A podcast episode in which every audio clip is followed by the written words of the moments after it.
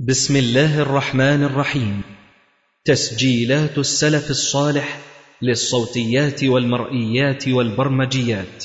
تقدم هذا الإصدار لفضيلة الشيخ الدكتور محمد إسماعيل.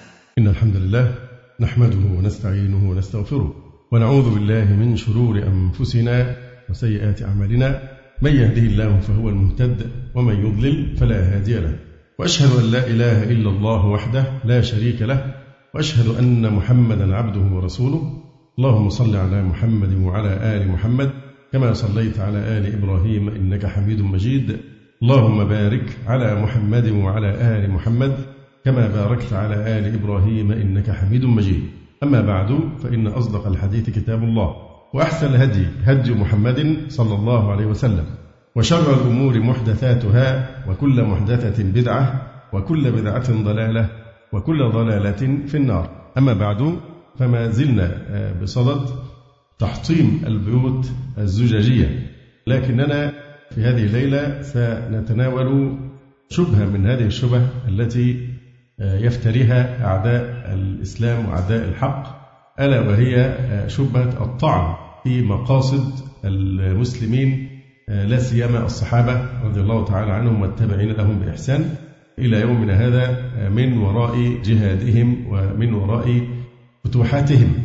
فأراد فريق من المنصرين والمستشرقين النيل من دوافع وأهداف صحابة رسول الله صلى الله عليه وآله وسلم وتابعيهم من المجاهدين من وراء جهادهم ومصابرتهم وشجاعتهم وانتصارهم. فعزوا ذلك كله إلى روحهم الثائرة منذ أيام جاهليتهم وحبهم الغزو والنهب وأن الرسول صلى الله عليه وسلم وحاشاه لم يفعل شيئا إلا أنه غير من وجهتهم في غزو بعضهم بعضا واستلاب بعضهم بعضا إلى غزو الشعوب الأخرى واغتنام أموالها. وهذه الفرية المتهافتة تتهاوى أمام المبادئ الإسلامية وأمام الواقع الذي كان عليه أولئك المجاهدون ثم أمام المحاكمة العقلية السليمة. وقبل أن نستطرد في هذا الأمر نلفت النظر إلى أن الطاعنين في الصحابة رضي الله تعالى عنهم وفي من تبعهم بإحسان إلى يوم الدين فريقان. فريق من الأعداء الصرحاء كالمستشرقين والمنصرين وأذنابهم والفريق الآخر الذي هو أشد في الطعن في الصحابة. يعني طعن هؤلاء الكفار صراحة من اليهود والنصارى والملاحدة إنما هو طعن في مقاصد الصحابة.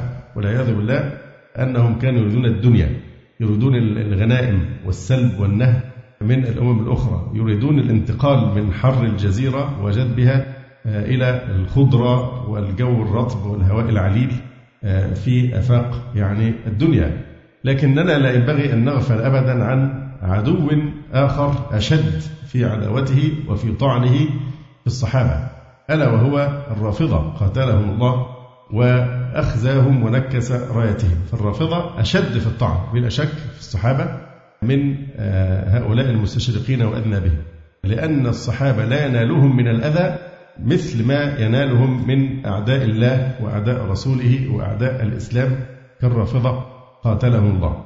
فالرافضة ينظرون إلى الصحابة على أنهم مجموعة من العصابات. مجموعة عصابات كان غرضهم السياسة والحكم والأموال ونحو ذلك. فالرافضة ينالون من الصحابة أشد مما ينال المستشرقون وأذنابهم من المنصرين وغيرهم. فخطر الرافضة كما نكرر دائما خطر قاتم وقائم وليس خطرا قادما. خطر دخل بالفعل كالخلايا السرطانية في أجزاء جسد الأمة الإسلامية وبدأ ينخر وينتشر ببطء كعادة السرطان الذي لا ينتبه إليه إلا بعد فوات الأوان. فمن ثم ما يمارسه الشاطر حسن وحينما أقول الشاطر حسن أقصد معنى الشطارة. الشطارة الشاطر هو قاطع الطريق. معنى الشاطر يعني قاطع الطريق. فهؤلاء الرافضة هم قطاع الطريق إلى الله. والشاطر الحسن أحد هؤلاء اللصوص. الذين يسرقون العقائد على حين غفلة من أهلها. يسرقون عقائد الشباب ويستغلون جهلهم أو حاجتهم المادية أو غير ذلك كي يدخلهم في دينهم ويفعلوا الأفاعيل بهم.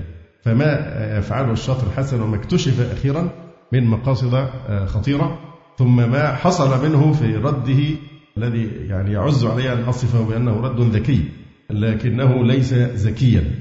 أوتي ذكاء ولم يؤت ذكاء لأن قلبه مملوء بالحقد وبالكراهية لخير من وطأ الحصى بعد الأنبياء وهم الصحابة أفضل أولياء الله على الإطلاق. هذا القلب الأسود كالزي الذي يلبسه الذي يمتلئ بالحقد على أبي بكر وعمر ويعتبرهما أكثر خلق الله وأنهم شر من اليهود والنصارى. فهذا القلب المليء بالحقد وبالغل وبالكراهية وبالتكفير للصحابة. لا زالت هناك بعض الجهلة والسذج ممن ينظرون إليه على أنه صلاح الدين الأيوبي الجديد. صلاح الدين هذا أشد أعداء الشاطر حسن وعصابته الرافضة. صلاح الدين الأيوبي هم يكفرونه. واسمعوا كلام أحمد راسم النفيس الرافضي الخبيث حينما يشتم صلاح الدين ويتهم بأنه قضى على الرافضة آه، في مصر وأعاد إليها الحكم الإسلامي. وهذه أعظم خدمة قدمها صلاح الدين الأيوبي ولا تقل بحال. إن لم تعظم على ما أداه من دحر الصليبيين وتحرير بيت المقدس منهم. لأن هذه الخدمة خدمة جليلة جدا لأن مصر تطهرت من أوثان ومن نجس الرفض وأعيدت إليها رايات السنة على صلاح الدين. فصلاح الدين الذي تمدحون الشاطر حسن بأنه صلاح الدين الجديد ده يعني تاجر كلام. كل تجارته هي الكلام. وما حصل في لبنان لم يكن نصرا بكل المقاييس. وإلا فالحرب يحكم عليها من حصادها. ما هو الحصاد؟ انتهت المقاومة في لبنان تماما. وهذه من بركات بل من شؤم يعني آه، حركته الخبيثة فما أدري مشكلة الناس أن هناك أناسا كثيرا ليست مشكلتهم أنهم لا يفهمون. المشكلة في الذين لا يريدون أن يفهموا ويتعامون عن رؤية الواقع الصارخ والذي حصل من الرافضة في التطبيق العملي في دولتهم المشركة المجوسية في إيران. وماذا ذاق السنة من الويلات؟ وما زالوا يذوقون ومن أيام قليلة أعدم اثنان من علماء السنة بتهمة نشر المذهب الوهابي أعدموا في إيران. فذا واقع صارخ لكن هؤلاء صم بكم عمي فهم لا يعقلون ولا يرون ولا يسمعون. ثم الواقع المرير الذي حصل في العراق والمذابح التي جرت لأهل السنة على الهوية على يد هؤلاء الأنجاس الرافضة. ثم ما يعانيه المسلمون أيضا في لبنان من هذا الحزب البغيض الشيطاني الذي يتسمى زورا باسم حزب الله. الآن السرطان منتشر في كل مكان المغرب في الجزائر في جميع أنحاء العالم الإسلامي الآن بسبب هؤلاء المغفلين ممن ينتسبون بسطحية وسذاجة إلى أهل السنة في حين أنهم يضعون أيديهم في أيدي هؤلاء الأعداء الذين هم خطر حقيقي وإن لم ينتبهوا فقد ينتبهون لكن بعد فوات الأوان. فالخطر الرافضي خطر حقيقي خطر واقع وهذا الدجال الكذاب الذي يدعي أنه يتسامى فوق الطائفية والحزبية وكذا بالعكس تماما. هو قلبه أسود مثل ملابسه ومثل عمامته. قلبه مليء ببغض الصحابة. هل يمكن أن يجتمع في قلبك حب من يكفر الصحابة ويلعنهم ويطعن في القرآن الكريم ويعتقد بالخرافات الرافضة مع من رضي بالله ربا وبالإسلام دينا ومحمد صلى الله عليه وسلم نبيا؟ لا اجتمعنا معهم على على قرآن ولا على سنة. ولا على النبي بل هم أحدثوا اثنى عشر إلها يدعون لهم العصمة ويصرفون إليهم عبادتهم من دون الله تعالى. لا نريد أن نستطرد فكم تحدثنا في مثل هذا الموضوع لكننا ننبه إلى هذا الخطر الذي يطل من جديد بين وقت والآخر. وطبعا طلع يعني في غاية البراعة السياسية لما قال أيوة أسامة ده ينتمي إلى حزب الله. وكان بيروح بيقدم مساعدات لوجستية للإخوة المحاصرين في غزة. يعزف على الوتر الحساس الذي يجذب إليه من جديد عواطف جميع أهل السنة السذج الذين لا يفهمون حقيقة مقاصده. وإن فلسطين بالنسبة لهم ورقة رابحة يتجرون بها وهم عمرهم ما هيعملوا حاجة لفلسطين إطلاقا. دي كلها استثمار لعواطف الناس اللعب على وتر العواطف بحيث يبقى أنتم بتحكموهم عشان بيساعدوا الفلسطينيين. لا في الحقيقة جريمتهم الكبرى هي محاولتهم نشر هذا المذهب الخبيث داخل الشباب الساذج من أهل السنة والجماعة. ودي نفس ما يحصل في عدة بلاد إسلامية الآن. فيعني اقتصر على هذه الإشارة ونعود.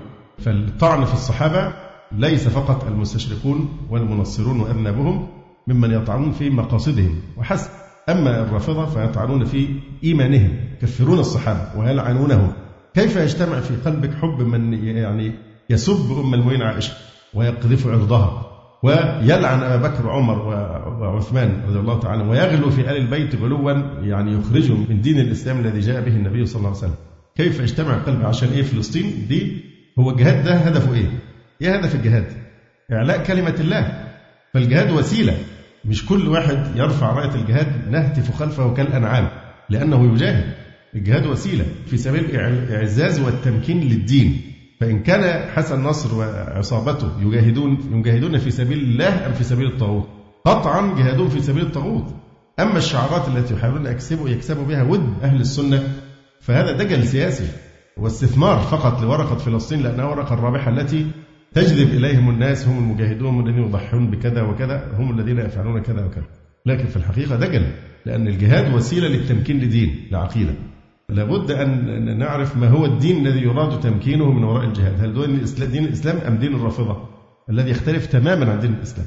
نعود لموضوعنا. كما قلنا ادعى الطاعنون آه، في الجهاد الإسلامي بأن الفتوحات الإسلامية ليست في حقيقتها إلا توسعات استعمارية ذات طابع اقتصادي للحصول على الغنائم وفرض الجزية على البلاد المفتوحة. الإسلام دين رحمة. جاء لهداية البشر جميعا وإخراجهم من عبودية الأصنام والأشخاص إلى توحيد الله تبارك وتعالى. الفتوحات الإسلامية لم تكن استعمارية كما ذكرنا من أجل نهب خيرات الشعوب وإنما كانت لتبليغ الإسلام ونشر هذه الرحمة بين الشعوب. والحروب التي خاضها المسلمون لم تكن مع الشعوب وإنما كانت مع الجيوش التي تقف لتعوق أو لتعيق وصول الدعوة مباشرة إلى هذه الشعوب. فتوحات المسلمين كانت تنقل البلاد المفتوحة من حالة التخلف إلى حالة الازدهار الحضاري. وآية ذلك ما حدث في أسبانيا والبرتغال التي تحولت بعد الفتح الإسلامي إلى مركز حضاري مزدهر كانت له آثاره الجانبية على أوروبا كلها. الإسلام يعد من خرج للجهاد. يبتغي بذلك الغنيمة يعد ذلك جريمة. الشخص الذي يخرج للجهاد في سبيل الله وهو ما يقصد من وراء خروجه للجهاد إلا الحصول على الغنيمة ويبتغي بذلك عرضا من الدنيا.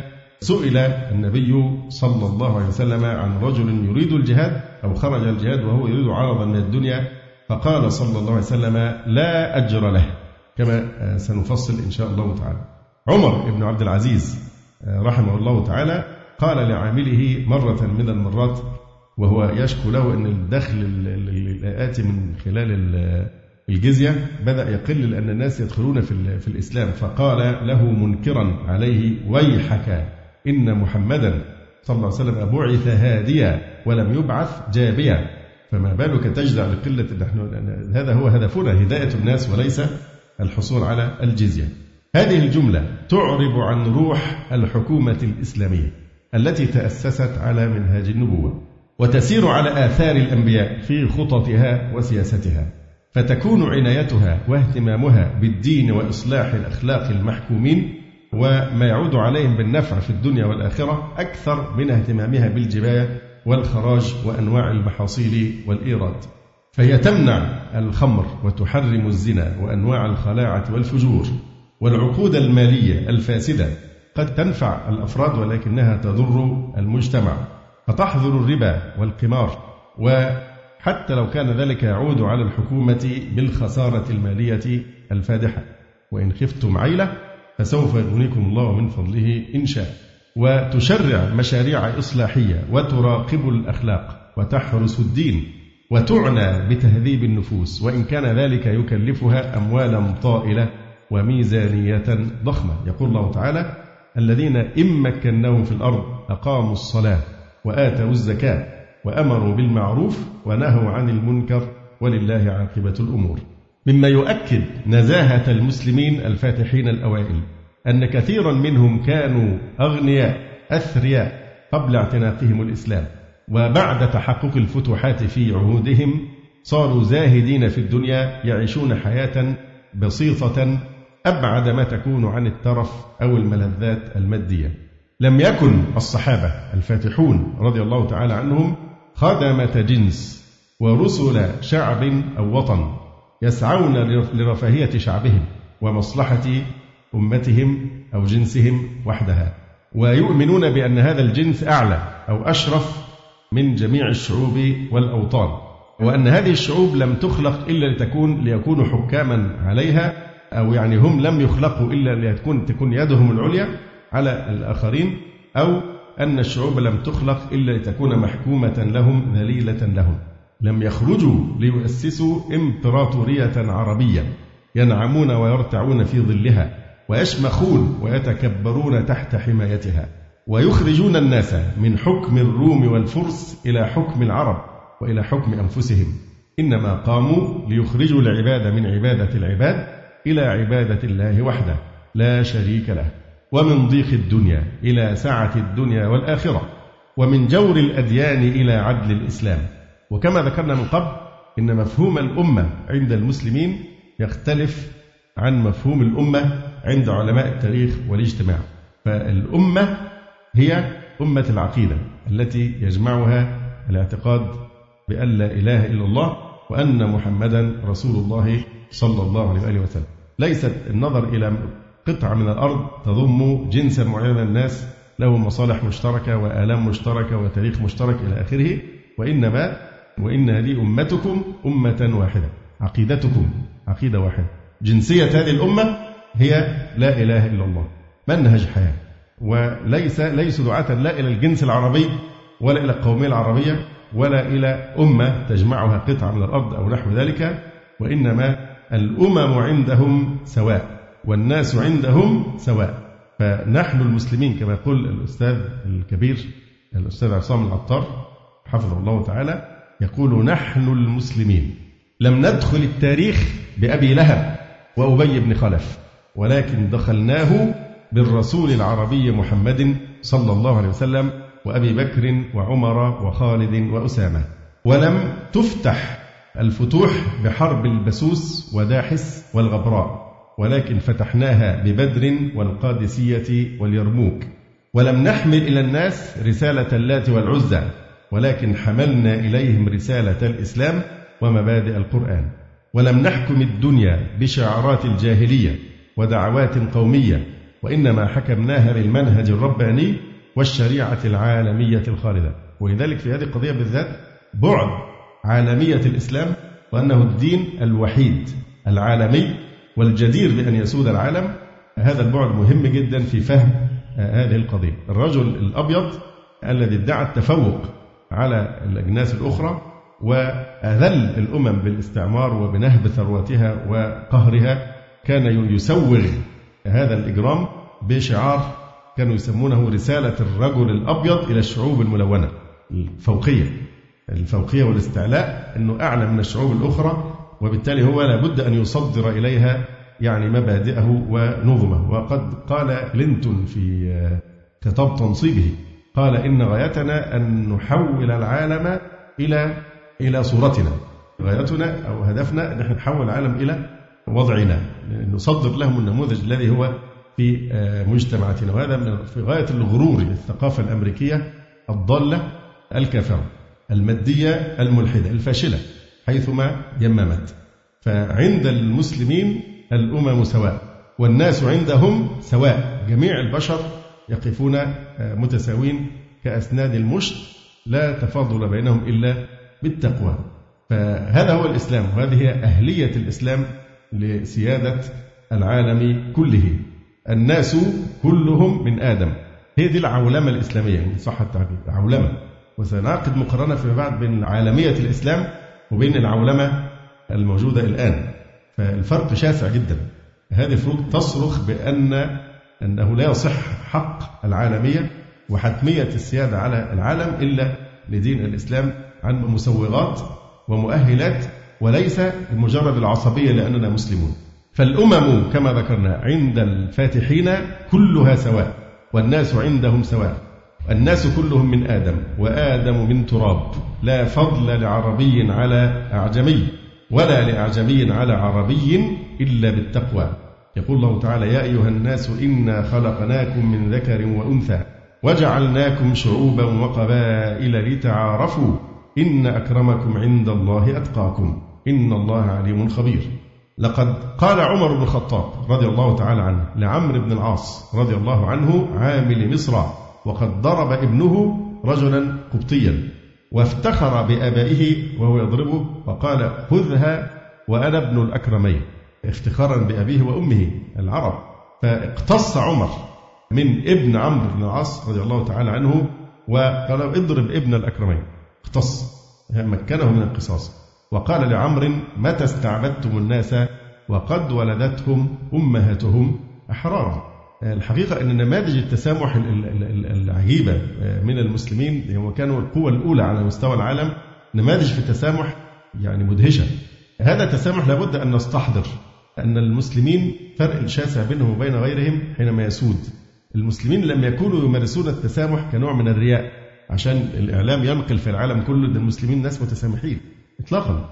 وإنما هذه كانوا يؤدون عبادة يؤدون انقيادا لشريعة القرآن وشريعة السنة أن هذا جزء من عقيدتهم ولذلك حافظوا على عهودهم مع الأمم ما قهروا أحدا ما أذلوا آه، خلق الله وإنما كان التسامح في صور بعض الناس من الملتزمين اليوم لو سمعوا صور التسامح في الإسلام لظنوا أن هذا خروج عن الشريعة أن ده شيء زائد عن الحد.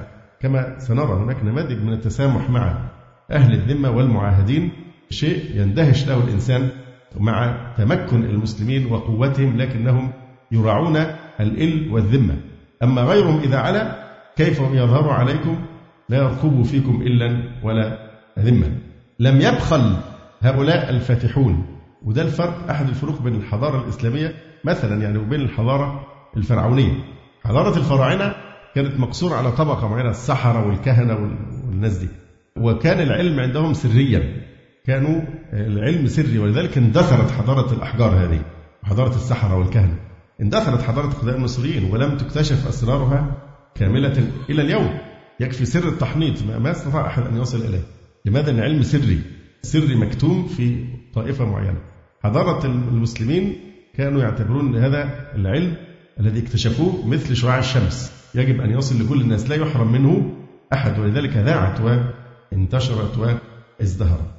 لم يبخل هؤلاء بما عندهم من دين وعلم وتهذيب على أحد.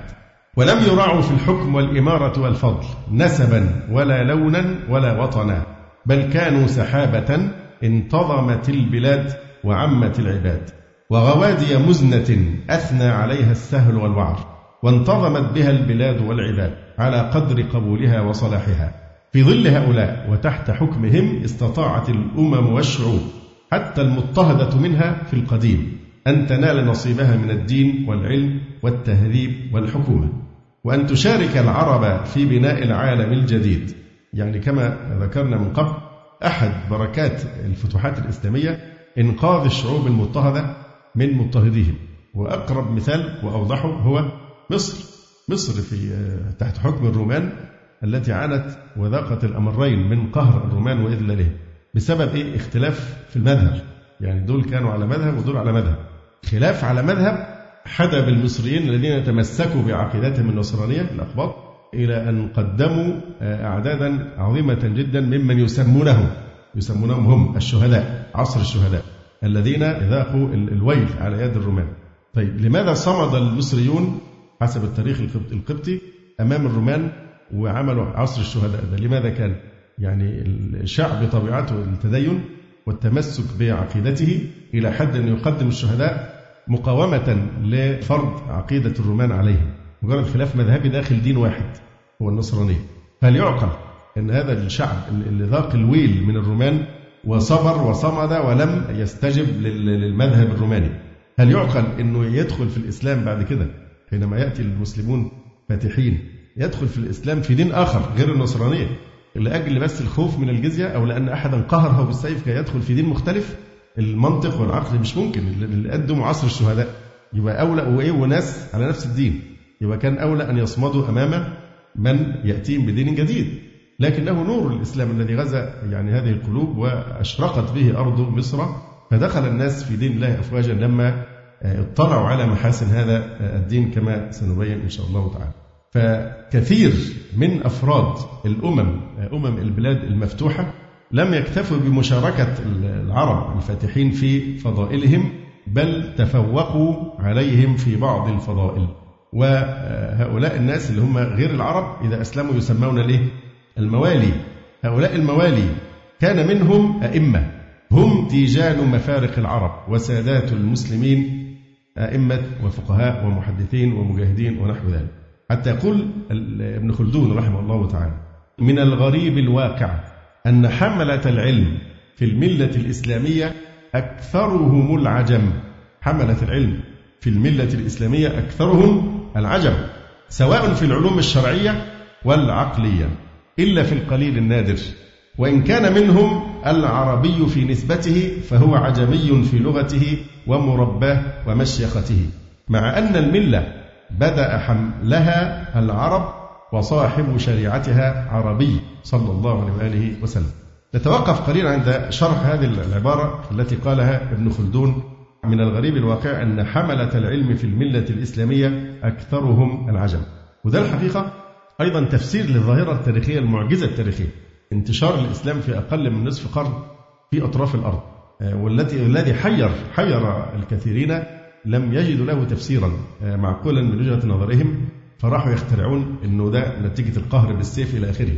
لكن في الحقيقة لما نجد أن شعوب البلاد المفتوحة يتفوقون على العرب الفاتحين في العلوم الشرعية ويصبح معظم الأئمة من الموالي. فهذا يلفت لنا النظر إلى أحد الأسباب التي دفعت هؤلاء للدخول في دين الله تبارك وتعالى طواعية وأفواجا. ماذا نجد إذا قلبنا آه، صفحات التاريخ؟ نجد أن الموالية من غير العرب قد تولوا أخطر المناصب العلمية والدينية والسياسية والاجتماعية في الدولة الإسلامية. ولم يحز ذلك في نفوس العرب المسلمين ولم يشعروا بأي غضاضة أو انتقاص. فالكفاية الإيمانية والعلمية والسياسية والإدارية هي الميزان في تقويم المسلم وتقديمه لتولي المناصب في الدولة. وما دام المولى قد استكمل أسباب الولاية وصفات الإمارة وخصائص تحمل المسؤولية فهو الذي يستحقها ويقدم على غيره فيها وإن كان غير عربي وغير قرشي. فالعربي والمولى أخوان. يبقى كما قلنا مفهوم الأمة مفهوم متميز. الأمة عندنا مش الأمة التي تجتمع على جنس العروبة ولا على قطعة أرض ولا على كذا هي التي تجتمع فقط على العقيدة. فمجرد الدخول في الإسلام فينطبق قوله تعالى إنما المؤمنون إخوة. فهذه الأخوة تتفوق على أخوة النسب بدليل أنه لو مات رجل ولم يترك إلا ابنا من صلبه لكنه كافر ابنه كافر والرجل مات وترك ثروة. فبإجماع العلماء كل ماله يقول إلى إخوانه المسلمين في العقيدة ولا يرث ابنه شيئا. لماذا؟ لأنه لا يتوارث أهل ملتين شتى. والوراثة دليل القرابة. فلا قرابة بين المسلم والكافر. يقول الله تعالى قال يا نوح إنه ليس من أهلك. إنه عمل غير صالح. مع أنه ابنه من صلبه قطعا. لكن باختلاف العقيدة قال أنه ليس من أهلك. فالعربي والمولى أخوان بأخوة الإسلام تتكافأ دماؤهم ويسعى بذمتهم أدناهم وهم يد على من سواهم. وليس لأحدهم فضل على الآخر إلا بالتقوى. والرسول صلى الله عليه وآله وسلم أعطى لأصحابه وللأجيال في كل زمان القدوة العملية في مؤاخاة العرب وغير العرب تحت ظلال العقيدة والإسلام وذلك بمؤاخاته بين المهاجرين والأنصار حين وطئت قدماه الشريفتان أرض المدينة. وكان ممن آخى بينهم بعض الموالي والضعفاء موالي وضعفاء ومع ذلك آخى بينهم وبين كبار الصحابة. ممن عرفوا بأصالة النسب وعلو المنزلة. إذ آخى بلال بن رباح الحبشي وخالد بن رويحة الخثعمي. جعلهما أخوين. وكان في بداية الإسلام أخوة بكل معنى الأخوة بحيث يحصل كمان إيه؟ توارث. إذا مات أحدهما يرثه أخوه. ثم نسخ ذلك بعد ذلك. وأخى بين مولاه زيد بن حارثة رضي الله عنه وعمه حمزة بن عبد المطلب القرشي رضي الله تعالى عنه. فانظر كيف مؤاخاة بين بلال العبد الحبشي وبين خالد بن رويح الخثعمي بين مولاه زيد بن حارثة وبين عمه حمزة بن عبد المطلب القرشي. وآخى بين سلمان الفارسي وأبي الدرداء. وآخى بين خارية بن زيد وأبي بكر الصديق. وآخى بين عمار بن ياسر وحذيفة ابن اليمان رضي الله تعالى عنهم أجمعين. أخ يعني أخ يعني أصبح مثل أخيه لأبيه وأمه. وأعطى صلى الله عليه وآله وسلم القدوة العملية في تسليم المناصب للأكفاء ولو من غير العرب. فهو الذي عين بلالا رضي الله تعالى عنه واليا على المدينة. وفيها من وجوه القوم ممن لا ينكر أحد فضلهم ومآثرهم وهو الذي سلم أسامة بن زيد ابن مولاه قيادة جيش كبير فيهم أبو بكر وعمر رضي الله عنهم أجمعين.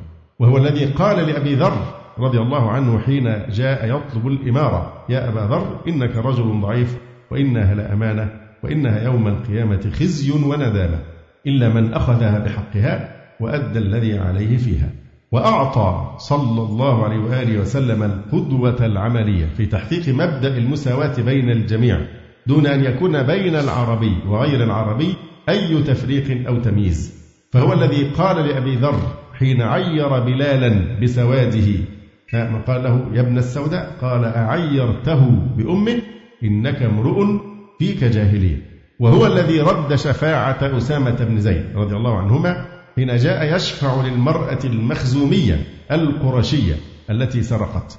وهو الذي قال والذي نفسي بيده لو أن فاطمة بنت محمد سرقت لقطعت يدها.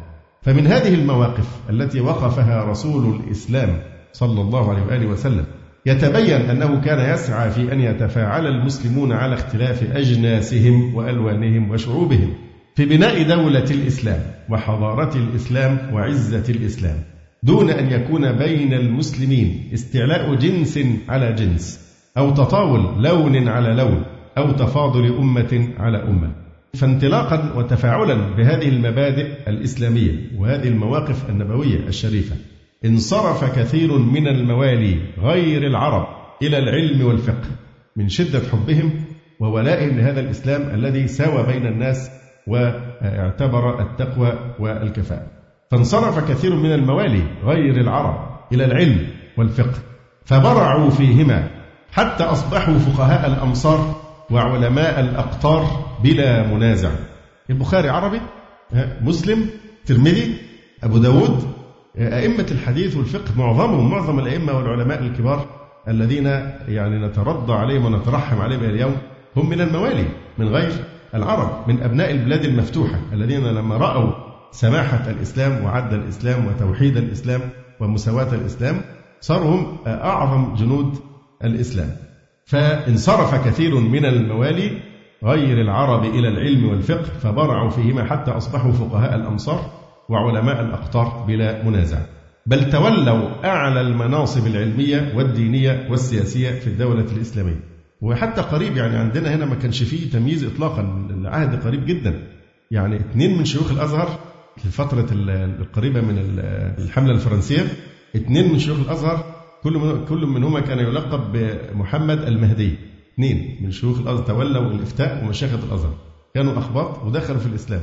وترقوا في مناصب العلم حتى صار كلاهما شيخا للازهر ومنهم واحد كان مفتي الأول ثم صار شيخا للازهر مش في أي تفريق؟ الشيخ محمد الخضر حسين وهو شيخ فاضل من شيوخ الأزهر ما جنسيته تونسي. لم يكن هناك تفريق آه، ولم تكن هناك نعرة قومية في مثل هذه يعني المناصب أو تمييز بين شخص وغيره هذه المحاورة التي نتلوها عليكم الآن تؤيد وتجسد هذا المعنى الذي نذكره. قال ابن أبي ليلى قال لي عيسى ابن موسى وكان شديد العصبية للعرب. قال له من كان فقيه البصرة؟ قلت الحسن البصري ابن أبي الحسن. قال ثم من؟ قال محمد ابن سيرين. قال فما هما؟ قلت موليان. موليان مش من العرب. وهما إيه؟ فقيه البصرة. قال الحسن البصري ثم محمد بن سيرين. قال فما هما؟ يسأل جنسيتهم إيه؟ قلت موليان يعني من الموالي مش من العرب. جاب بلد تانية قال له فمن فقيه اليمن؟ قلت عطاء بن أبي رباح ومجاهد وسعيد بن جبير وسليمان بن يسار. قال فما هؤلاء؟ قلت موالي. قال فمن فقهاء المدينة؟ قلت زيد بن أسلم ومحمد بن المنكدر ونافع بن نجيح. قال فما هؤلاء؟ قلت موالي. فتغير وجهه. هو عنده أمل يلاقي حد من العرب يعني.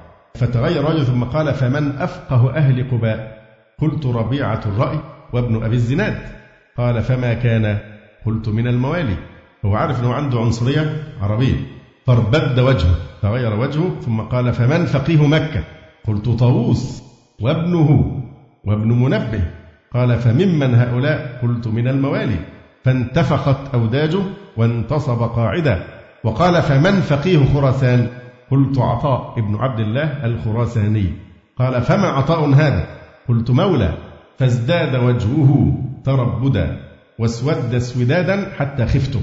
ثم قال فمن فقيه الشام؟ قلت مكحول. قال فما مكحول هذا؟ قلت مولى. قال فمن كان فقيه الكوفة؟ ولولا أني خفته لقلت الحكم ابن عتبة وعمار ابن أبي سلمان. ولكن رأيت في نفسه الشر. فقلت إبراهيم النخعي والشعبي. قال فما كان؟ قلت عربيان. فقال الله أكبر. وسكن جأشه. فهذا الحوار يبين كيف أن الموالي من غير العرب كانوا من أشهر الرجال في النبوغ العلمي والتفوق الحضاري يتبوؤون أسمى المراتب وينالون أعلى المناصب. كأمثال أبي حنيفة النعمان وسيبويه والبيروني والخوارزمي كل هؤلاء الأعلام من غير العرب. وكثير غيرهم ممن حملوا إلى العالم ألوية الفقه والطب والرياضيات والفلك والتاريخ وسائر العلوم. ولا يستطيع أحد أن يتجاهل ما تدين به الحضارة الإسلامية للعصر السلجوقي ولا يستطيع أحد أن ينكر ما قدمته نهضة التيموريين في أواسط آسيا للحضارة الإسلامية. ولا يستطيع أحد أن يتغاضى عن الدور الهائل الذي لعبه الأتراك العثمانيون في انبعاث الحضارة الإسلامية طبعا في وقت ازدهارهم. فإذا ذكرنا أن هؤلاء جميعا ليسوا بعرب عرفنا جيدا أن كل من آمن بهذا الإسلام عقيدة وعبادة وتشريعا ساهم في بناء الحضارة الإسلامية عبر التاريخ وشارك في إقامة مجد المسلمين خلال العصور سواء كان عربيا أو أعجميا أبيض أو أسود. فالقوميون الذين يريدون أن يبتلعوا الإسلام في بطن قوميتهم يتكلموا عن الإسلام على أنه مرحلة من مراحل العروبة والعروبة هي الأصل. فهؤلاء القوميون آه، يريدون أن يحصروا الحضارة العربية وحدهم. هم في الحقيقة جاحدون لفضل غير العرب الذين ساهموا في إقامة مجد الإسلام حضاريا وسياسيا وفي الوقت نفسه هم يفترون على الحقيقة وكاذبون على التاريخ. فهذه إشارة إلى قضية وضعية الشعوب شعوب البلاد المفتوحة من غير العرب. وطبعا إحنا في المرحلة دي ما كناش عرب. يعني جميع البلاد خارج الجزيرة العربية لم تكن بلادا عربية. فنحن نندرج في الموالي. لأن نسلا أصلا عربا. مش الأصل فينا إن إحنا من أحفاد الصحابة وإن كان هذا شرف ما بعده شرف. لكن اللي كان بيحصل الجيوش كان عددها قليل. وكان بيدخل في أهل البلاد المفتوحة في الإسلام ثم ينضمون للجيوش المجاهدة. ومن ثم انتشروا. طبعا أوضح مثال البربر في آه، شمال أفريقيا حينما اعتنقوا الإسلام وكانوا من أعظم جند الإسلام الذين آه، نصروا الإسلام أعز النصر. يعني كفاية طارق بن زياد وكل هؤلاء الفاتحين ما هم إلا موالي أيضا. يقول العلامة الرباني أبو الحسن الندوي رحمه الله تعالى وهو يتكلم عن هذا الجيل الفريد. من الفاتحين الأوائل. لقد خرجوا من ضيق جزيرة العرب ومن ضيق الحياة فيها. وطبعا من حكمة الله سبحانه وتعالى أن اختار هذا المكان وهذه الأمة ليحملها أمانة تبليغ الرسالة.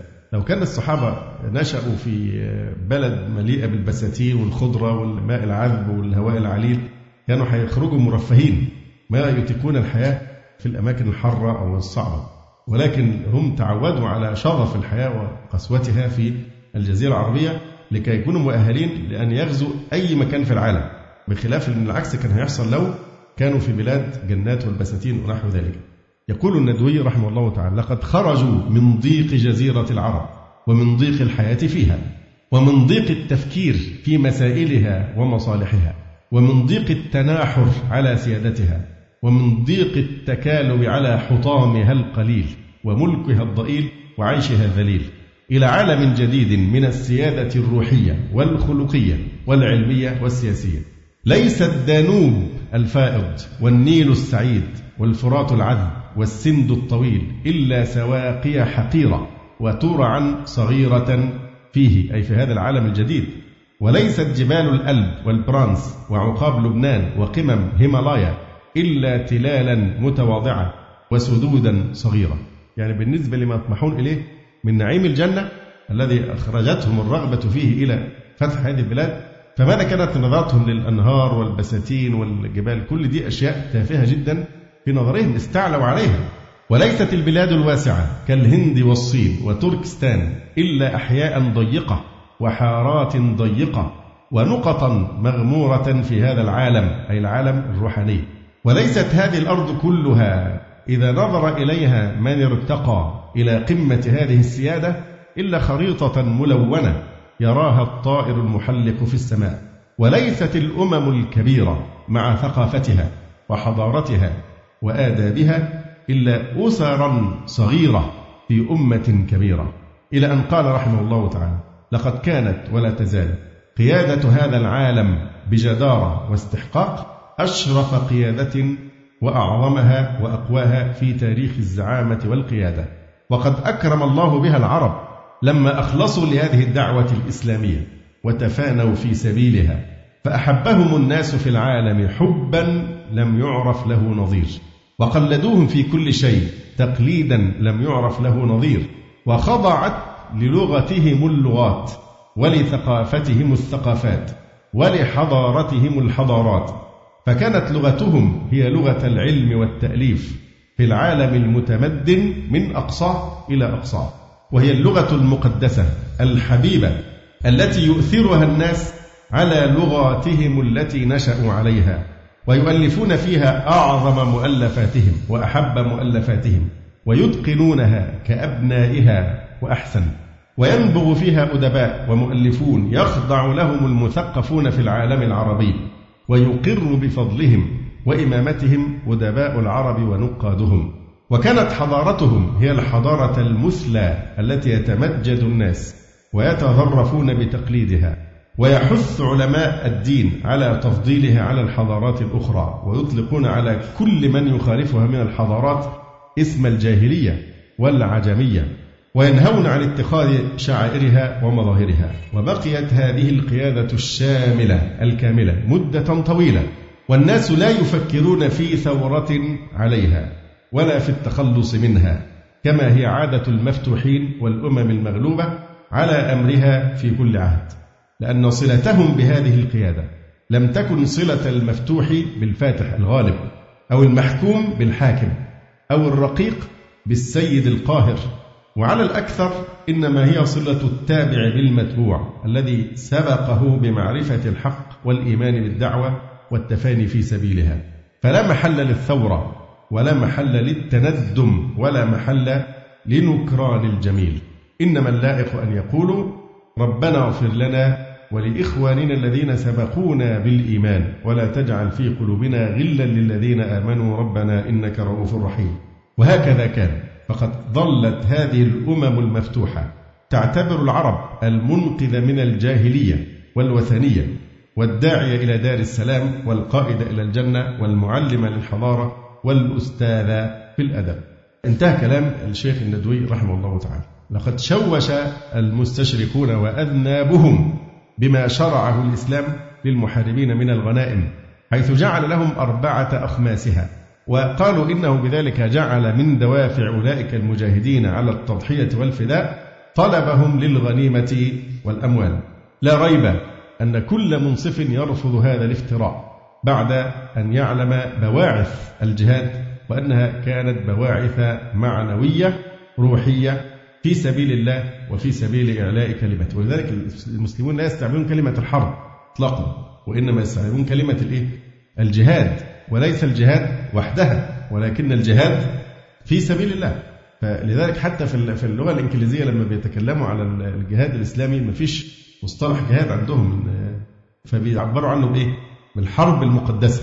نترجموا كلمة الجهاد أنها لكن في الإسلام نحن لا نستعمل كلمة الحرب وإنما نقول الجهاد وليس الجهاد فقط لكن الجهاد في سبيل الله وفي سبيل إعلاء كلمته. ثم إذا نظرنا إلى واقع المجاهدين صفات المجاهدين بواعث المجاهدين كيف كان طلبهم للشهادة في سبيل الله وهداية العباد.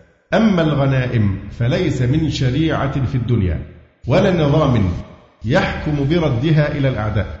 وبعد هذا فلكل نظام طريقة في توزيعها وصرفها وللإسلام حكمته في كل تشريع يشرعه للناس. فهؤلاء الذين يخرجون إلى المعركة من المسلمين يضحون بدمائهم وأموالهم وأوقاتهم وأعمالهم وسبل عيشهم الأخرى ليحموا بيضة الإسلام. المجاهدين دول ناس لهم أولاد وأسر وشغل ووظائف وكذا. طيب هم تركوا كل هذا وخرجوا ليضحوا في سبيل الله وليجاهدوا في سبيل الله وليعلوا كلمة الله ولم يكن لهم مرتبات خاصة كما تفعل نظم اليوم. ما فيش مرتب للجندي كما يحصل اليوم. بل كانوا هم الذين يسهمون في إعداد السلاح ونفقات الحرب. واليوم لا يسهم الجنود في شيء. فهل يتركون بعد عودتهم من جهادهم للفقر والجوع وقد ضحوا بكل شيء؟ على أن الحوافز المادية عند أعدائهم كانت أكثر مما عندهم أضعافا مضاعفة وهي عند الجيوش المعاصرة أكثر وأكثر. فلماذا لا تثمر ولم تثمر هذه الحوافز شجاعة وبطولات؟ لولا أن هناك سرا آخر وبواعث أخرى أشد وأبلغ في قلوب أبطال الإسلام. حينما ننظر للقضية من زاويتين. أولا زاوية المبادئ الإسلامية في قضية الجهاد والبواعث على الجهاد. ثم ننظر للواقع العملي. صفات الفاتحين من الصحابة ومن تبعهم بإحسان. تتهاوى تماما شبهة أنهم خرجوا لهذه المقاصد التافهة. فلا شك بناء على النظر أولا للمبادئ الموضوع كمبدأ. لا شك أن بواعث الجهاد في الإسلام كلها معنوية. لا يوجد فيها أي باعث مادي. فهي إما لدفع الأذى ورد العدوان عن منجزات الدعوة الإسلامية وإما لتحطيم الحواجز المادية والمعنوية التي يقيمها الكفار والمنتفعون بالكفر والجاهلية أمام الدعوة والدعاء وإما لرفع الفتنة والظلم والفساد عن المستضعفين من الرجال والنساء والولدان وشمولهم بعدل الإسلام وقوانينه ورحمته. هذا هو سبيل الله الذي اقترن به اسم الجهاد منذ أول يوم شرع فيه في تاريخ الدعوة الإسلامية. وإن الله سبحانه وتعالى عندما أذن لعباده في القتال أذن لعباده المؤمنين وجنده المخلصين قيدهم بهذا السبيل في سبيل الله. أي جهاد مقيد بإيه؟ في سبيل الله. وأمرهم بالالتزام به سواء في أثناء الحرب أو بعدها. انظر إلى أول نداء يناديهم به ربهم عز وجل حين أذن لهم في حمل السلاح. أذن للذين يقاتلون بأنهم ظلموا وإن الله على نصرهم لقدير. الذين أخرجوا من ديارهم بغير حق إلا أن يقولوا ربنا الله. ولولا دفع الله الناس بعضهم ببعض لهدمت صوامع وبيع وصلوات ومساجد يذكر فيها اسم الله كثيرا. ولينصرن الله من ينصره إن الله لقوي عزيز. الذين إن مكناهم في الأرض أقاموا الصلاة وآتوا الزكاة وأمروا بالمعروف ونهوا عن المنكر ولله عاقبة الأمور. فالله سبحانه وتعالى يبين من أول الأمر أن الذين أذن لهم بالقتال هم الذين إن انتصروا في معاركهم لم يستعمروا الشعوب لم يذلوها لم ينهبوا خيراتها ولم يأكلوا ثرواتها ولم يذلوا كرامتها. وإنما عبدوا الله حق عبادته وأنفقوا من أموالهم ونشروا الخير والعدل فيما حلوا به من بقاع الأرض. وكافحوا الشر والجريمة والفساد. وإذا كان الله سبحانه وتعالى قد ذكر ذلك بصيغة الإخبار فإن مفادها الأمر والإلزام بتلك الصفات. فكأنه يقول لكم إنني أذنت لكم بالقتال بشرط أن تتصفوا بهذه الصفات إن مكنتم في الأرض أو إن مكنتكم في الأرض. وبعد هذا وفي جميع المراحل التي مرت بها الدعوة الإسلامية وكلما أمر الله جنده بالجهاد وحثهم عليه أمرهم بالتزام سبيله وذكرهم بالغاية التي يقاتلون من أجلها والدوافع التي يجب أن يستجيبوا لها ألا وهي إعلاء كلمة الله عز وجل والدفاع عنها وتحصينها من عدوان الكافرين وتبليغها للناس. فقال لهم وقاتلوا في سبيل الله. الذين يقاتلونكم ولا تعتدوا إن الله لا يحب المعتدين. وقال تعالى الذين آمنوا يقاتلون في سبيل الله والذين كفروا يقاتلون في سبيل الطاغوت. وقال لهم محذرا أن تنحرف بهم الغايات فيكون جهادهم من أجل استعلائهم على الناس والتسلط عليهم. تلك الدار الآخرة نجعلها للذين لا يريدون علوا في الأرض ولا فساد. مش عارف ليه دايما العلو في الأرض؟ والإذلال أول ما بيجي ذكراه بيذهب عقل فورا لسجن أبي غريب ولجوانتانامو. مش هو ده الإذلال؟ ماذا فعل الأمريكان حينما كانت لهم القوة؟ هل هؤلاء يصلحون أن تكون لهم السيادة على العالم والعلو في الأرض؟ ماذا فعل اليهود؟ ماذا فعل الشيوعيون؟ والتاريخ مليء بهذه الحلقات يعني. هذا هو للعلو والفساد في الأرض. يتصوروا أن القضية وتكون لكم الكبرياء في الأرض. في حين انظر الإسلام لأن من الناس من يريد العلو عايز رياسة هلاك الناس مذ كانوا إلى أن تأتي الساعة بحب الأمر والنهي وحب السمع والطاعة. ففي من الناس من يريد العلو فقط. ومنهم من يريد الفساد فقط. ومنهم من يريد العلو والفساد.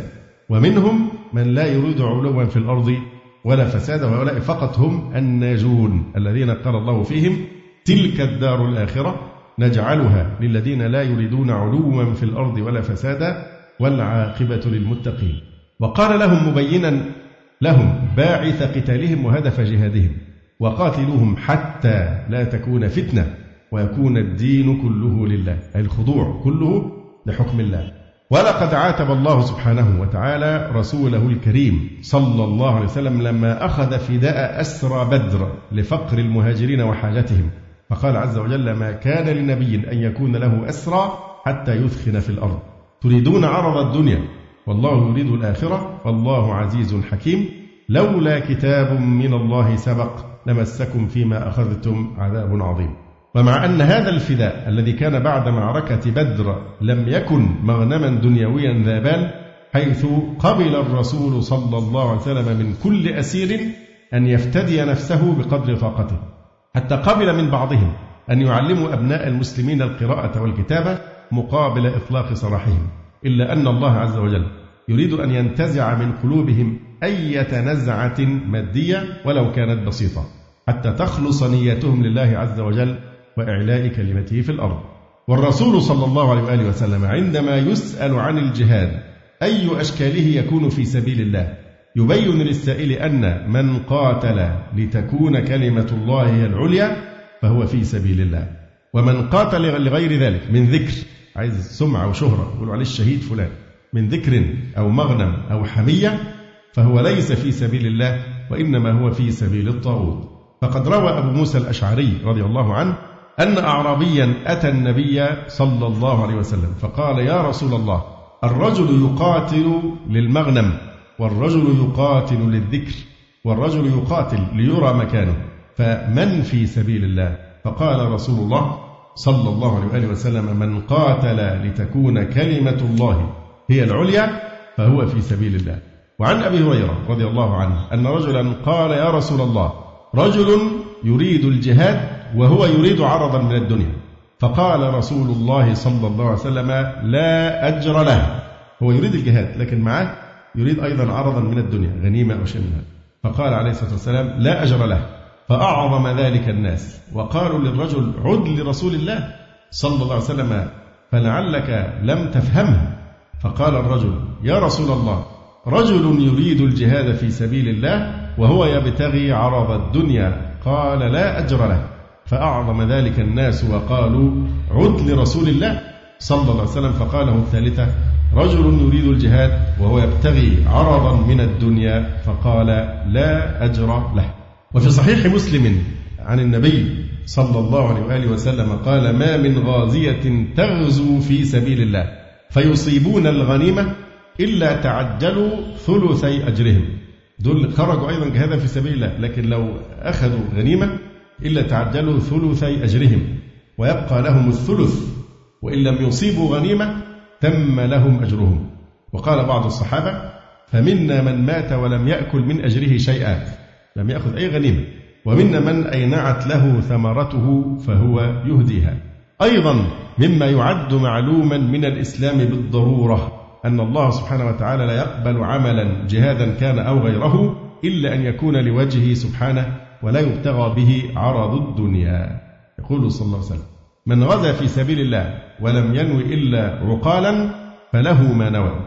إذا الإسلام من حيث الأساس يرفض كل جهاد لا يكون في غايته من أجل إعلاء كلمة الله ويدعو أتباعه إلى الإخلاص لله جل وعلا في كل جهد يبذلونه ويربيهم على ذلك ولا يجعله مجرد فكرة يلقيها إليهم وإنما يحثهم على تطبيقها في واقعهم في أقوالهم وأعمالهم في أفكارهم ونواياهم. في سلمهم وحربهم في حبهم وبغضهم وفي كل نشاط يصدر عنهم. وفي ذلك يقول رسول الله صلى الله عليه وسلم إنما الأعمال بالنيات وإنما لكل امرئ ما نوى. فمن كانت هجرته إلى الله ورسوله فهجرته إلى الله ورسوله. ومن كانت هجرته لدنيا يصيبها أو امرأة ينكحها فهجرته إلى ما هاجر إليه. إن السلم الذي وضعه الإسلام للقيم يقوم على أساس تقديم قيم الآخرة والمعاني الخالدة التي لا تفنى بموت الإنسان ولا تفارقه بمفارقة الدنيا. على تلك القيم الدنيوية التي تقتصر في نفعها الإنسان على الفترة التي يقضيها في هذه الحياة الدنيا.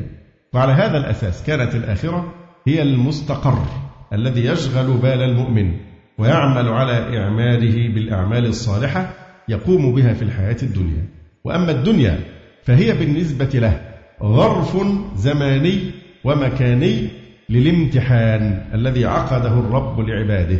وليس سليم العقل ذلك الذي شغلته قاعة الامتحان فتلهى بها وحسبها هدفه النهائي وتمسك بها.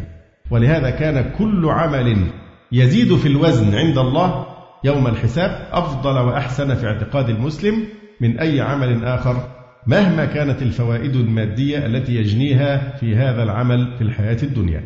ومن هنا يشتد طلب المؤمن الصادق لقيم الإيمان والجهاد والدعوة إلى الله والتحلي بمحاسن الأخلاق والأمر بالمعروف والنهي عن المنكر وغير ذلك من العبادات. أما الدنيا فلا يتلهف عليها وإنما يأخذ منها ما يعينه على تحقيق تلك الآمال الأخروية. فالقيم المادية ليست مقصودة لذاتها وإنما هي وسائل يهتم بها ولا يهملها ولكنه لا يضحي بالقيم الأخروية في سبيلها وإنما يضحي بها في سبيل الآخرة. ومن هذا المنطلق كان الحث في الإسلام على الزهد في الدنيا. ولا شك أن من يتربى على هذه المعاني فإنه لا يتطرق إلى نفسه شيء من الجشع وحب الغنيمة. وغير ذلك مما نسبه المفترون إلى المسلمين المجاهدين. دلت على هذه المعاني كثير من النصوص القرآنية والأحاديث النبوية. نشير إلى بعض منها كقول الله تبارك وتعالى إنما مثل الحياة الدنيا كماء إن أنزلناه من السماء فاختلط به نبات الأرض مما يأكل الناس والأنعام. حتى إذا أخذت الأرض زخرفها وزينت وظن أهلها أنهم قادرون عليها أتاها أمرنا ليلا أو نهارا فجعلناها حصيدا كأن لم تغن بالأمس كذلك نفصل الآيات لقوم يتفكرون. وقال عز وجل واضرب لهم مثل الحياة الدنيا كماء إن أنزلناه من السماء فاختلط به نبات الأرض فأصبح هشيما تذروه الرياح وكان الله على كل شيء مقتدرا. المال والبنون زينة الحياة الدنيا والباقيات الصالحات خير عند ربك ثوابا وخير أملا. وقال تعالى اعلموا أنما الحياة الدنيا لعب ولهو وزينة وتفاخر بينكم وتكاثر في الأموال والأولاد. كمثل غيث أعجب الكفار نباته ثم يهيج فتراه مصفرا ثم يكون حطاما وفي الآخرة عذاب شديد. ومغفرة من الله ورضوان وما الحياة الدنيا إلا متاع الغرور. فانظر إلى تمثيل هذه الحياة الدنيا العجيبة في سرعة نقصها وذهاب نعيمها بعد إقبالها واغترار الناس بها بزوال خضرة النبات فجأة وذهابه حطاما بعدما كان غضا فهي إذا لا تستحق أن تجعل هدفا نهائيا لمن يفهم حقيقتها.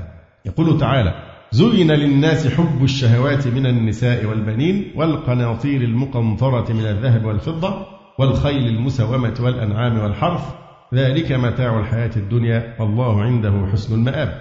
وقال تعالى يا أيها الناس إن وعد الله حق فلا تغرنكم الحياة الدنيا ولا يغرنكم بالله الغرور. وقال تعالى ألهاكم التكاثر حتى زرتم المقابر. كلا سوف تعلمون ثم كلا سوف تعلمون. كلا لو تعلمون علم اليقين لترون الجحيم. ثم لترونها عين اليقين ثم لتسألن يومئذ عن النعيم. وقال تعالى وما هذه الحياة الدنيا إلا لهو ولعب وإن الدار الآخرة لهي الحيوان لو كانوا يعلمون. إذا الحياة الحقيقية الحياة الدائمة الباقية هي التي تستحق أن يعمل من أجلها ويبذل المال والعمر والقيم الدنيوية في سبيلها. أما الحياة الدنيا فلا تستحق من العناية إلا بقدر ما يساعد على تحقيق تلك الحياة الحقيقية لأنها ليست إلا لذائذ ومتاعا زائلا وعبثا باطلا. أما أحاديث رسول الله صلى الله عليه وآله وسلم في باب الزهد فهي أكثر من أن تحصى.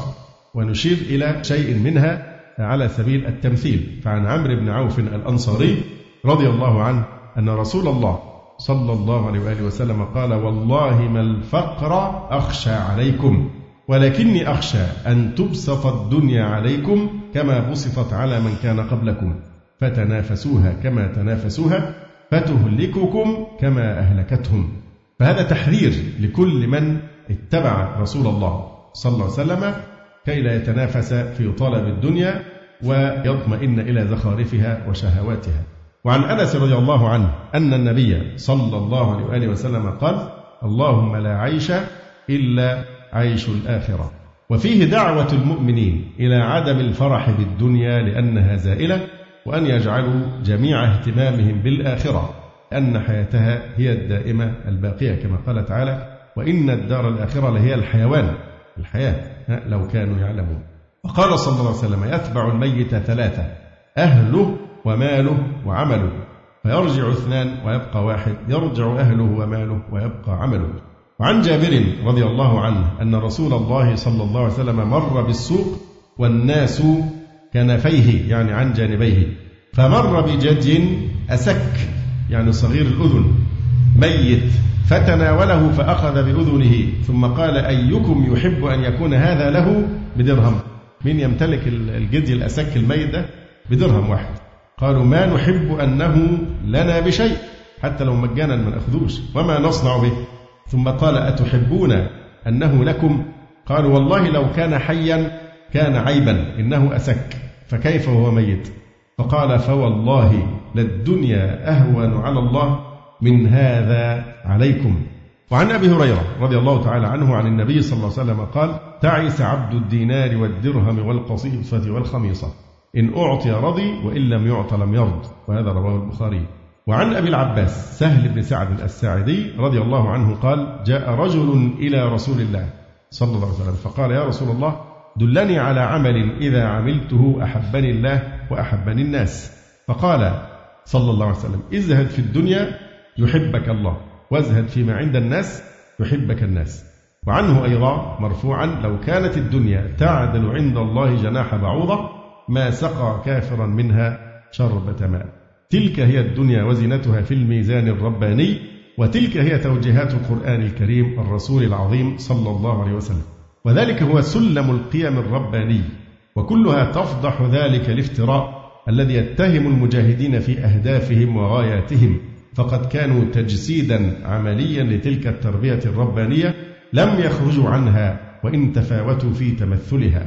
ومن المبادئ الإسلامية التي تكذب تلك الفرية أن دين الإسلام يقف من الترف والسرف والانخراط في متع الدنيا موقفا يحول بين المؤمنين وبين هذه الأمور جميعا حتى ولو حصلوا عليها بغير حرب وإراقة دماء. فكيف إذا كانت لا تصل إلى أيديهم إلا بالتضحية بالأنفس والأبناء؟ وهل كان صحابة رسول الله صلى الله عليه وسلم وأتباعه يقومون بكل ما قاموا به من تضحيات وبطولات ولا يلقون أسلحتهم معظم عمرهم. من أجل أن يرتكبوا محرما من المحرمات وكبيرة من الكبائر هي الترف والإسراف واتباع الهوى. إن القرآن الكريم الذي يعتقد المؤمنون اعتقادا جازما أنه خطاب الله تعالى يحذرهم تحذيرا شديدا من الاسترسال في أخذ زينة الدنيا من أموال وشهوات ويوجه قلوبهم وجوارحهم إلى التعلق بنعيم مقيم بعد الحياة الدنيا لا قبلها. يقول عز وجل تلك الدار الآخرة. نجعلها للذين لا يريدون علوا في الأرض ولا فسادا والعاقبة للمتقين. وإن آيات القرآن الكريم لتنطق بأن الترف صفة من صفات الكافرين والمكذبين بالآخرة وأنه سبب الظلم والتكذيب والفسوق. يقول تعالى وقال الملأ من قومه الذين كفروا وكذبوا بلقاء الآخرة. وأترفناهم في الحياة الدنيا. ما هذا إلا بشر مثلكم يأكل مما تأكلون منه ويشرب مما تشربون. وقال سبحانه واتبع الذين ظلموا ما أترفوا فيه وكانوا مجرمين. وقال عز وجل وما أرسلنا في قرية من نذير إلا قال مترفوها إنا بما أرسلتم به كافرون. وقال عز وجل أيضا وإذا أردنا أن نهلك قرية أمرنا مترفيها ففسقوا فيها فحق عليها القول فدمرناها تدميرا. أما الإسراف فإنه من الخصال الممقوتة عند الله عز وجل. نهى عنه عباده وحذرهم منه وأمر المؤمنين بالاعتدال في الحياة الدنيا وألا يأخذوا منها إلا ما يعينهم على الطاعة والجهاد. فما زاد فهو الإسراف. يقول تعالى وكلوا واشربوا ولا تسرفوا إنه لا يحب المسرفين. وقال أيضا إن الله لا يهدي من هو مسرف كذاب ووصف فرعون بالعلو في الأرض والإسراف فقال وإن فرعون لعال في الأرض وإنه لمن المسرفين إن السلف كانوا وقافين عند حدود الله تعالى ملتزمين بأمره منتهين عما نهى عنه كانوا أكثر الناس توفيقا بين القول والعمل لا يخالفون هذه الآيات البينات فلم يسعوا في الأرض وراء الترف المحرم ولا السرف الممقود وإن هذه المطامع والأهداف الدنيئة التي ألصقها أعداء الإسلام بأولئك الطاهرين إن هي إلا طباعهم وخصالهم لأنهم لا يؤمنون بيوم آخر غير هذه الحياة الدنيا ولا بسعادة غير شهوتها. وأما القوم الذين يحملون تلك المبادئ الربانية فهم أبعد الناس عن تلك السفاسف والأمور الصغيرة.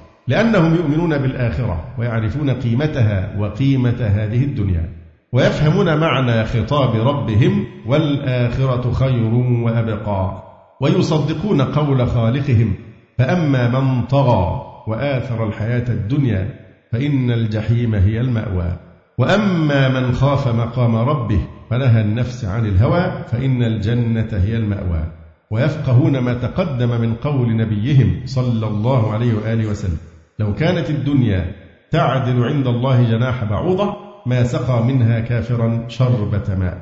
إن الذي يعرف نعيم الجنة ويؤمن به لا يتلهى عنه بملذات الدنيا الفانية وزخارفها ولا يلحق غرائزه ويترك اليقين العظيم بالخلود في النعيم. إن أولئك القوم الصالحين عرفوا ما أعد للزاهدين في الدنيا من العزة والكرامة وما أعد لهم من الثواب في الآخرة. فأداروا ظهورهم لداعي الشهوة ويمموا شطر داعي الرحمن. إنهم عرفوا أن حب الله وحب الدنيا لا يجتمعان في قلب واحد.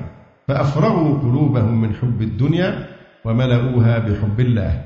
خوفا من أن يدخلوا في من وصفهم الله تعالى بقوله ورضوا بالحياة الدنيا واطمأنوا بها والذين هم عن آياتنا غافلون وخوفا من أن يقال لهم يوم القيامة أذهبتم طيباتكم في حياتكم الدنيا واستمتعتم بها. هذا إبطال لطعن في مقاصد الصحابة والفاتحين من جهادهم وفتوحاتهم بالمبادئ الإسلامية النظرية. فماذا عن الواقع العملي؟ كيف كان الواقع العملي؟ وهذا ما نتعرض إن شاء الله تعالى فيما بعد. ونذكر النماذج العملية والمواقف الإيمانية للصحابة رضي الله تعالى عنهم سواء في زهدهم في الدنيا أو جهادهم في سبيل الله تبارك وتعالى بحيث يتضح لكل ذي عقل وكل ذي بصر وبصيرة أن هؤلاء الأطهار مطهرون مبرؤون مما يقولون من أنهم كانوا يقصدون الدنيا بل كل سيرهم تدل على أنهم ما أرادوا إلا الله وما أرادوا إلا الجنة. قولوا قولي هذا وأستغفر الله لي ولكم. سبحانك اللهم ربنا وبحمدك. أشهد أن لا إله إلا أنت أستغفرك وأتوب إليك. والسلام عليكم ورحمة الله وبركاته. جزى الله فضيلة الشيخ خير الجزاء. ونسأل الله جل وعلا أن يرفع مكانة الشيخ في المهديين وأن يجعله علما من أعلام الهدى والدين. ولا تنسونا وتنسوا الشيخ من دعوة صادقة بظهر الغيب. وتقبلوا تحيات إخوانكم في تسجيلات السلف الصالح بالإسكندرية. هاتف رقم صفر ثلاثة فاصل أربعة تسعة أربعة سبعة ستة خمسة اثنان والتليفون محمول صفر عشرة واحد ستة أربعة واحد تسعة ثمانية صفر والسلام عليكم ورحمة الله وبركاته